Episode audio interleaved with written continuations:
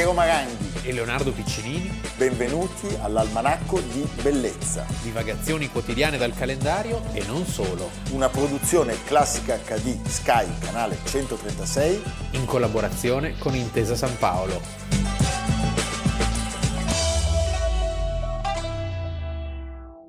Almanacco di Bellezza 9 settembre. Il 9 settembre del 1993 l'OLP Organizzazione per la Liberazione della Palestina, riconosce il diritto di Israele all'esistenza in pace e sicurezza. Ce ne ha messo.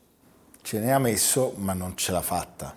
No, infatti non ce l'ha fatta nessuno, dei, non ce l'ha fatta nessuno dei due. È il diario di un'occasione perduta. Cioè noi abbiamo pensato che quello fosse un passo decisivo, eh, diciamo quelli che passano alla storia come gli accordi di Oslo, che poi diventano la premessa, diciamo, sono la premessa necessaria per quella firma che tutti noi abbiamo in mente nella nostra memoria visiva, eh, quella firma immortalata eh, nella celeberrima immagine in cui Isaac Rabin e Yasser Arafat si stringono la mano a Camp David davanti, davanti a Bill a Bill Clinton. Sì. Parliamo di personaggi comunque di un grandissimo spessore. Sì, e sembrava che e. Scusami, fammi dire, sì. in questi giorni parliamo di personaggi, eh, forse mi riferisco di più all'ultimo che abbiamo citato, cioè il Presidente degli Stati Uniti, che ah, erano, come dire, promotori di un'idea di politica globale, di un'idea di politica estera,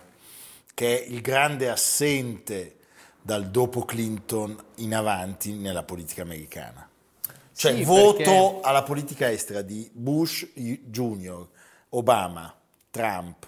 Sì, anche se... E Biden, voto, se, voto bassissimo. Anche se eh, non si possono mettere insieme, secondo me, Bush e Obama, no, questo non vuole essere un giudizio né negativo per Bush né negativo per Obama, ma sono due eh, momenti diversi. Cioè Bush era per l'esportazione della democrazia neocon, Obama invece per, era... Eh, Obama si è ritirato, ricordiamolo, ha cominciato sì, il ritiro, certo, quindi sono due politiche diverse. Io sono convinto che il linguaggio sbagliato di esportare la democrazia, che è un linguaggio sbagliato, però non vuol dire non, ehm, sono d'accordo, ho già non occuparsi dei diritti, dei diritti ad esempio certo. dei diritti delle donne. Le pressioni, ma sono d'accordo con te sono d'accordo con te. Cioè, così Dopodiché... come Winston Churchill disse quello che sta succedendo in Germania riguarda tutti noi e i suoi concittadini non erano d'accordo finché non, la Germania non ha invaso la Polonia. Così la stessa cosa. Sì, sono d'accordo con te. Diciamo che il momento che abbiamo immortalato all'inizio della nostra puntata è il 1993, cioè in due anni eh, erano crollati il muro e il comunismo. Sì e c'era, un'idea, c'era un'idea. Sì, perché non si può non, non dire che ancora oggi questo elemento di tensione israelo-palestinese è uno dei grandi focolai che, di, che, che, destabilizzano. Dove tutti sbagliano tutto. Dove tutti, tutti sbagliano, tutti tutto, sbagliano sì. tutto in loco, tutti sì, sbagliano sì. tutto nei giudizi, tutti sbagliano tutto all'estero. Cioè, eh, è un mondo molto articolato intanto, che è molto interessante da sapere questa cosa perché si pensa sempre israeliani verso palestinesi, no? come fossero due blocchi. Atomica. È una bugia atomica. Io consiglio molto di vedere questo, questa serie TV, voi direte una serie TV, vabbè, una roba. Invece una serie TV veramente fatta bene che è Fauda, dove tu vedi i, i, le diverse sensibilità certo. anche all'interno del mondo palestinese, cioè Hamas e c'è Fatah eh. Eh, e all'interno del mondo israeliano sappiamo ci sono tante varie eh, sensibilità. Certo una cosa bisogna dirla, quando si dice sei antisionista, io, io mi dichiaro fieramente sionista. Ma certo. Però il dominio su un altro popolo non faceva parte dell'originario progetto sionista. Theodor Herzl certo. non era certo per, per, quello che stanno facendo i coloni sì, lascia, nei territori occupati. Certo, però lasciami dire che ci sono purtroppo delle aree del mondo, non penso soltanto a Israele,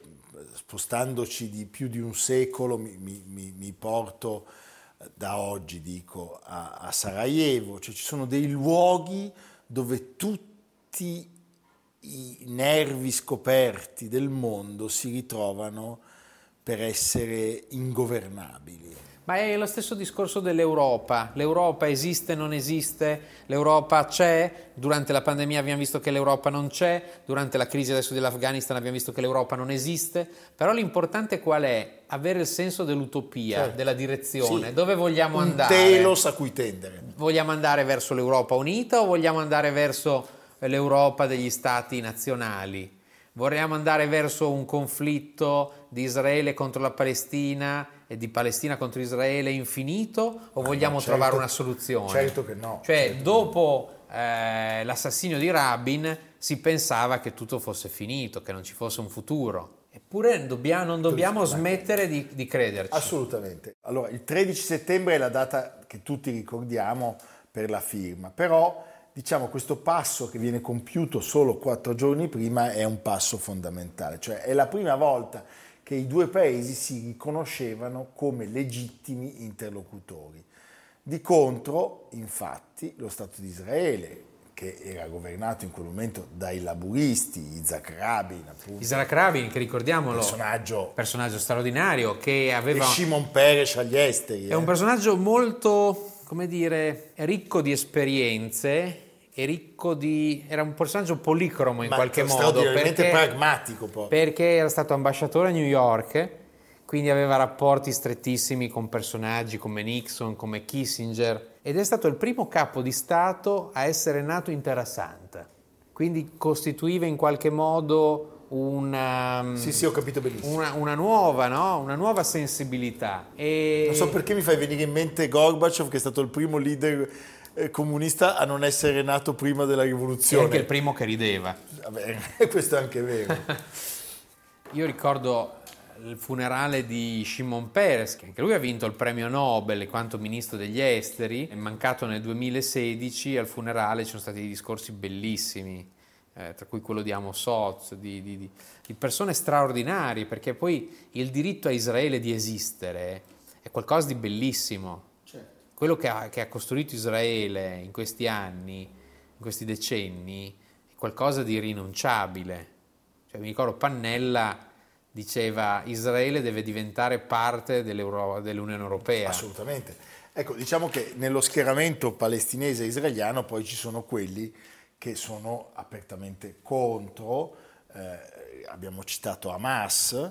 E che trovano motivo di esistere nel loro essere contro, perché a volte l'essere contro è dettato da, da motivi di... cioè Hamas riceve finanziamenti esteri dai nemici di Israele. Certo. E quindi deve essere per forza contro. Come cioè è la non sua, dimentichiamolo, come in Israele erano contro certamente il Likud che eh, aveva governato per molto tempo. Ma lo stesso Netanyahu, i grandi finanziatori americani di Netanyahu erano completamente contro la Palestina, quindi cioè, e questa, questa tensione continua era anche motivo in passato più che oggi di finanziamento degli Stati Uniti nei confronti di Israele, cioè questo mantenere continuamente la guerra, una guerra infinita, a volte può essere anche un pretesto. È una, è una situazione molto, molto, drammatica ed è un peccato che, che una terra così bella sia, sia, ostaggio dei fanatismi. Tra l'altro due anni più tardi, l'abbiamo detto, Yitzhak Rabin viene assassinato da uno studente militante della destra radicale israeliana. Questa cosa avviene durante una manifestazione a favore di Oslo a Tel Aviv.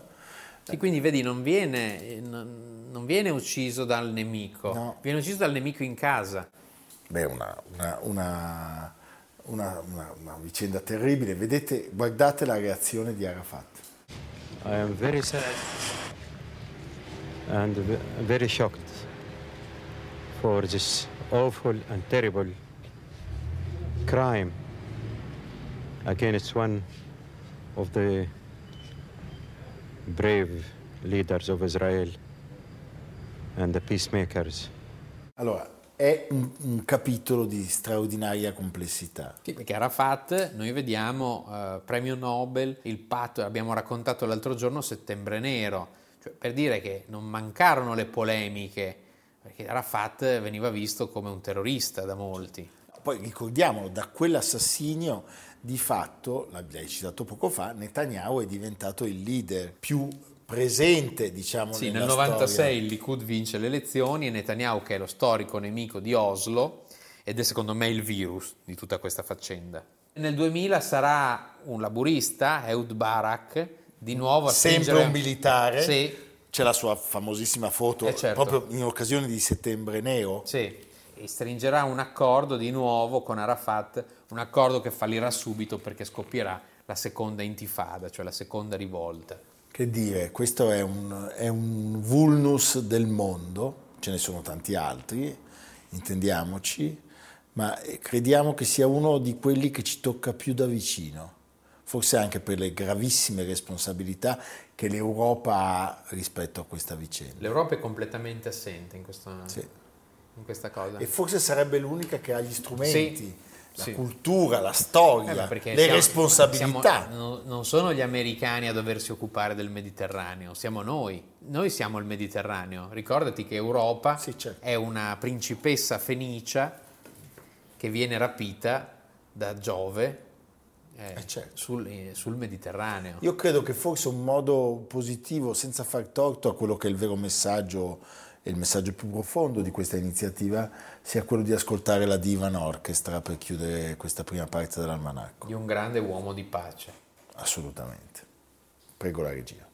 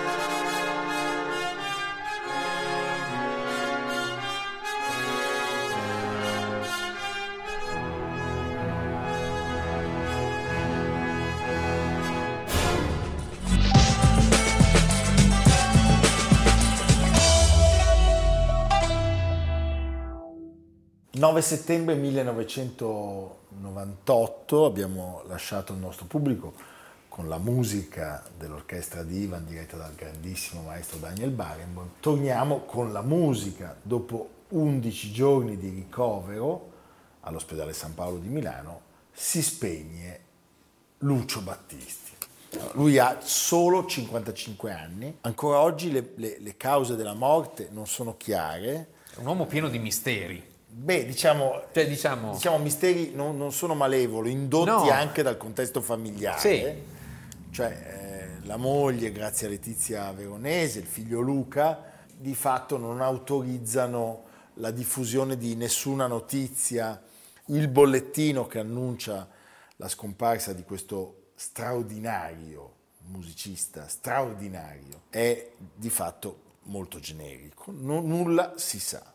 Annunciano la morte di un gigante assoluto della storia mh, della musica eh, cosiddetta leggera, pop, quel che l'è. La musica poi è solo una, buona o cattiva. Sì. Lucio Battisti è stato un musicista diverso da tutti, è stato un musicista con Mogol, poi ha fatto anche delle cose e ce ne sono alcune molto interessanti senza Mogol. È un musicista che mi viene da dire come il greco nell'arte o come il Sauterne negli spiriti assomiglia solo a se stesso, Sì, nel panorama, nel contesto italiano diciamo. E la sua è una morte misteriosa, noi l'abbiamo già raccontato, l'abbiamo già detto, lo diciamo veramente senza polemica, però quanto è stata generosa Dori Ghezzi nel compartecipare la scomparsa di questo straordinario Certo, poeta, certo. eh, sto parlando di Fabrizio De André, tanto la famiglia stretta di Lucio Battisti ha sottratto al mondo e al pubblico questo tesoro. Parafrasando uh, Morando Morandini in prima della rivoluzione di Bernardo Bertolucci che diceva il cinema è una questione di stile,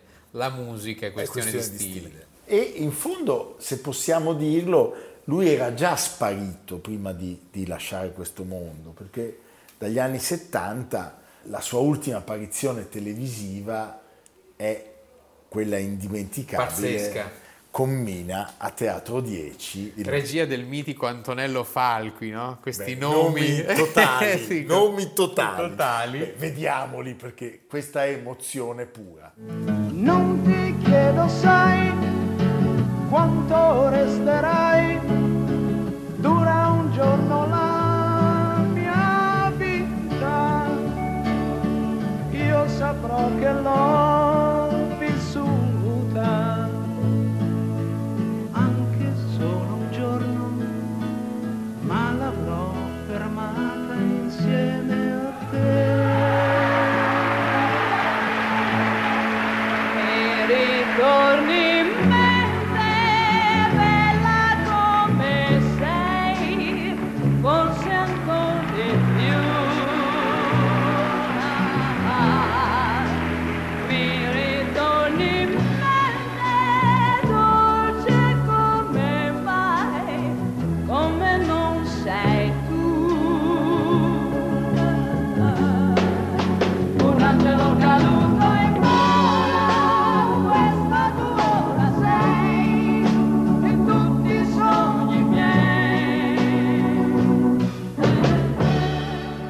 l'ultima in pubblico, dopo questa, in studio, è eh, un concerto radiofonico per la trasmissione Supersonic.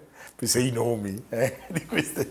Di che queste... dava il senso della, della, novità, della modernità, Supersonic. Sì, sulla copertina di un disco e in un video promozionale compare l'ultima volta nel 1978 quando eh, esce Una donna per amico. Un LP che è molto più malinconico e introverso Vero. rispetto ai precedenti, forse anche in qualche modo presagio della necessità dell'artista di farsi da parte e di lasciar parlare soltanto la sua musica e questo merita di essere indubbiamente rispettato. Lui era una, una figura anche anomala in qualche modo perché era reatino di Poggio Bustone, era un uomo molto semplice, di grande spontaneità e anche in qualche modo forse un po' trascinato da, da altri che, che, agivano per lui, quindi un po' di paure, un po' di, di emozioni. Sì, è difficile veramente capire.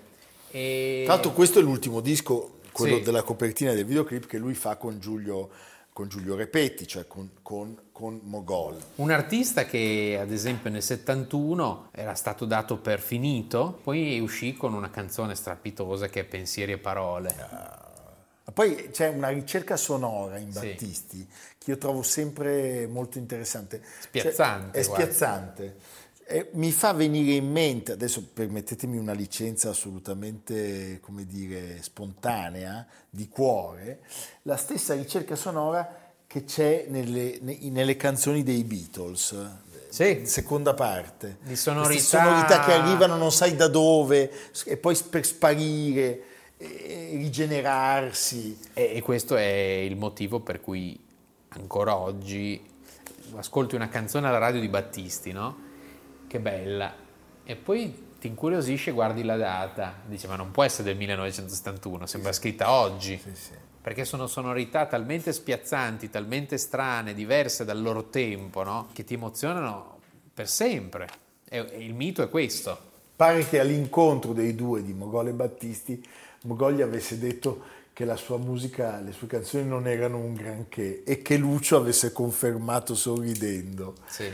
Comunque, Giulio Rapetti in arte Mogol. Sì, grandissimo. Classe 1936, milanese.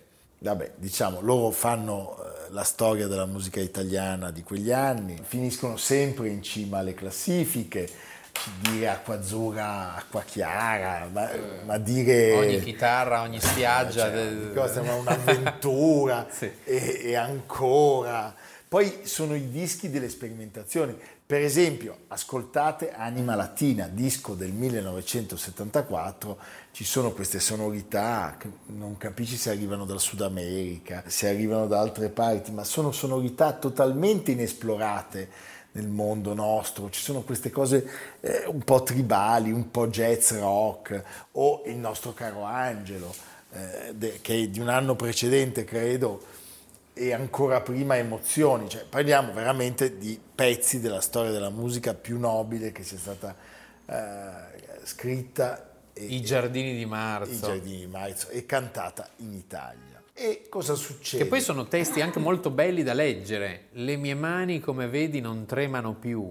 Sono, cioè, sono, sono, certo. è, è, lirico, sì, sì. anche senza musica, perché appunto grande mogol. Eh. L'ultimo disco che fanno insieme è del 1980, Una giornata uggiosa, poi inizia un silenzio, lui fa un disco con i testi della moglie e poi trova Pasquale Panella, con cui sostanzialmente ogni due anni fa un nuovo album. Allora io credo che anche quest- questi lavori sono diciamo dei più distaccati, se vogliamo un po' più snob, c'è un po' di elettronica, ci sono dei testi molto surreali, a volte un po' ermetici, però arrivano sempre in testa alle classifiche e soprattutto vanno ascoltati, cioè non sono paragonabili con l'impatto del, del binomio con Mogol, ma ci sono per esempio Don Giovanni 1986 o Cosa succederà alla ragazza 1992, sono dei grandissimi capolavori. Eppur mi son scordato di te, come ho fatto non so una ragione vera non c'è, lei era bella però. Un tuffo dove l'acqua è più blu, niente di più. Dopodiché Battisti scompare una seconda volta dopo la morte. Sappiamo che eh, dopo una lunghissima battaglia legale con Mogol, i dischi di cui lui ha scritto le parole sono finalmente dal 2019 disponibili. È stata una scelta, è stata una scelta, io non so veramente, è difficile esprimere un giudizio su un fatto così personale.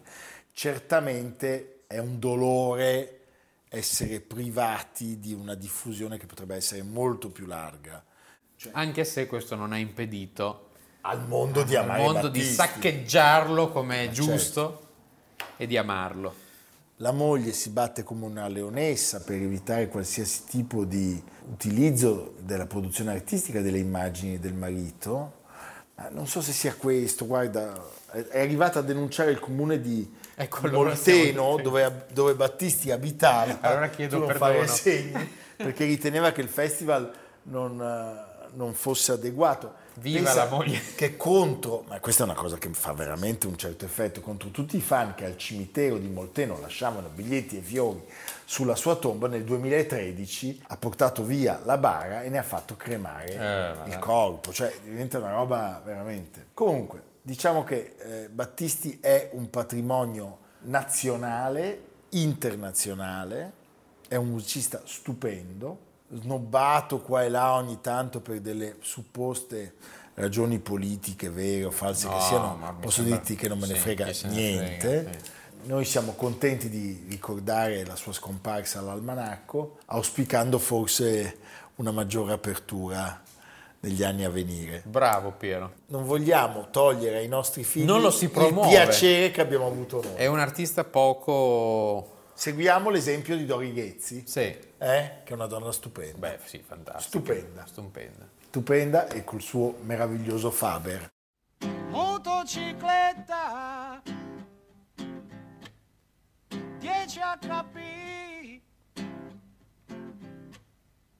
tutta cromata e tu a 16 sì costa una vita, per niente la darei, ma ho il cuore malato e so che guarirei. Leonardo, allora noi ricordiamo al pubblico che le nostre puntate sono disponibili in podcast. Podcast è, vuol dire ascoltare senza... Telefonate a Piero che ve le manda se avete proprio delle, dei problemi. Lui... Ma perché non, fa, non, non telefona? Ma perché tu sei più generoso. Di te? Sì. No, No, non, dai, non vero, diciamo così. Non è vero, non è vero. allora, Apple Podcast, Google Podcast di Intesa San Paolo On Air e anche Spotify o sul sito www.intesasanpaolo.com Com. cercando Almanacco di bellezza. cos'è È una trasmissione di qualità. di qualità. Eh sì. Un po' snob, Beh, sua disant. sua design. Senti Leonardo, Se io ti dico via Bagnera, tu cosa mi dici? A Milano. Ah, È la sì? via più stretta di Milano. no, non ci passano le macchine. Beh, ci Potrei passano male. Via Nerino, via Bagnera, capito hai capito qual è? benissimo. Ma sai che lì c'è una storia pazzesca? No? Una lo so. sorta di Jack lo squartatore. Ho capito benissimo. Sì, il mostro di via Bagnera. Antonio Boggia, un fuochista, ogni giorno solcava per lasciare il palazzo delle 13 colonne e raggiungere via stretta Bagnera, infilarsi in uno scantinato e tumulare le sue vittime dopo averle fatte a Ma pezzi. questo, tutto questo avveniva nel... Voi cercate su internet la storia di Bagnera e poi andate all'imbrunire in questa strada, c'è da aver paura. Tu, tu ci- ti capita. Ma perché come si una chiama? Juanillo Squartatore. No, era, era Antonio Boggia. Ma quando è successo? Ripercorre all'im- riper- Quando è successo? È successo, lui era del 1799, quindi è successo tra 1849 e 1859, almeno quattro vittime. Cioè il nostro Landru. Sì, Boggia fu l'ultimo civile a essere giustiziato a Milano fino alla seconda guerra mondiale in cui di giustiziati ce ne sono stati tanti per altri motivi perché nel frattempo dopo, Prima- dopo il pri- caso Boggia era entrato in vigore il codice Zanardelli che aboliva la pena di morte e pensa che subì l'ineluttabile legge del contrappasso al punto che gli venne tagliata la testa per poi affidarla agli studi del padre della criminologia No, Cesare Lombroso Lombroso. che trovò nei suoi pronunciati tratti somatici e cranici conferma delle controverse tesi sul delinquente nato. Mamma mia, hai visto? Aspetta. Ma noi potremmo essere giustiziati, punto primo. Punto secondo, Lombroso che mi fa un po' orrore, ma Sì. su certe cose potrebbe avere ragione, se facesse un giro nel nostro Parlamento, secondo me potrebbe scrivere un- un'integrazione al trattato. Ah, non c'è dubbio. Questo però per dire che mentre gli inglesi hanno Jack lo squartatore, noi abbiamo Antonio Boggia, la strada, è- è male. la strada è anche molto più lugubre dei luoghi che si possono vedere ancora oggi a Londra, quindi voi studiatevi questa storia e andate all'imbrunire in via Bagnera a Milano. Via Bagnera, Pieno centro, eh? pieno centro. Via Santa Marta, via- Uno snobismo più assoluto. Sì. Va bene, le cinque vie, le, Le sette cinque vie. vie, sì, sì, sì. Il mare milanese. Sì, esatto. Ma vede che... È che- Va bene, se vediamo domani. Eh, domani. Almanacco di bellezza, a cura di Piero Maranghi e Leonardo Piccini. con Lucia Simioni, Samantha Chiodini, Silvia Corbetta, Jacopo Ghilardotti, Paolo Faroni, Stefano Puppini. Realizzato da Amerigo Daveri, Domenico Catano, Luigi Consolandi, Simone Manganello, Valentino Puppini. Una produzione classica HD, Sky Canale 136 in collaborazione con Intesa San Paolo.